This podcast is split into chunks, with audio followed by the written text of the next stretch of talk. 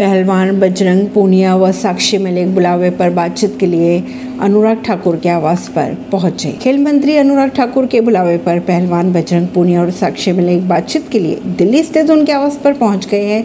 साक्षी के साथ उनके पति व पहलवान सत्यव्रत का कादियान भी पहुँचे हुए हैं। भारतीय कुश्ती संघ प्रमुख ब्रजेश भूषण सिंह के खिलाफ प्रदर्शन कर रहे पहलवानों ने हाल ही में गृह मंत्री अमित शाह से भी मुलाकात की थी।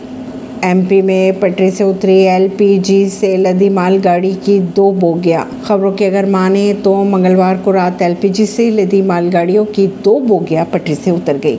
यह घटना भारतीय पेट्रोलियम के डिपो के पास अनलोडिंग के दौरान हुई थी।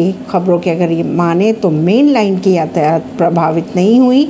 और सूर्योदय के बाद प्रभावित लाइन की बहाली का काम भी शुरू कर दिया गया था। पश्चिम बंगाल के मंत्री ने रेल हादसे के पीड़ित परिवारों को बांटे दो दो हज़ार रूपए के नोट। एक वीडियो शेयर कर कहा कि ओडिशा रेल हादसे में पीड़ित परिवार को टीएमसी द्वारा राज्य के एक मंत्री ने दो दो हज़ार रुपए के नोट बांटे और दो दो लाख रुपए भी दिया जा रहा है। उन्होंने पूछा, स्रोत क्या है? टीएमसी नेता कुणाल घोष ने कहा कि 2000 के नोट देने का मतलब काला धन देना नहीं होता। ऐसी ही खबरों को जानने के लिए जुड़े रहिए जनता सरिश्ता पॉडकास्ट से। परवीन सिंह नई दिल्ली से।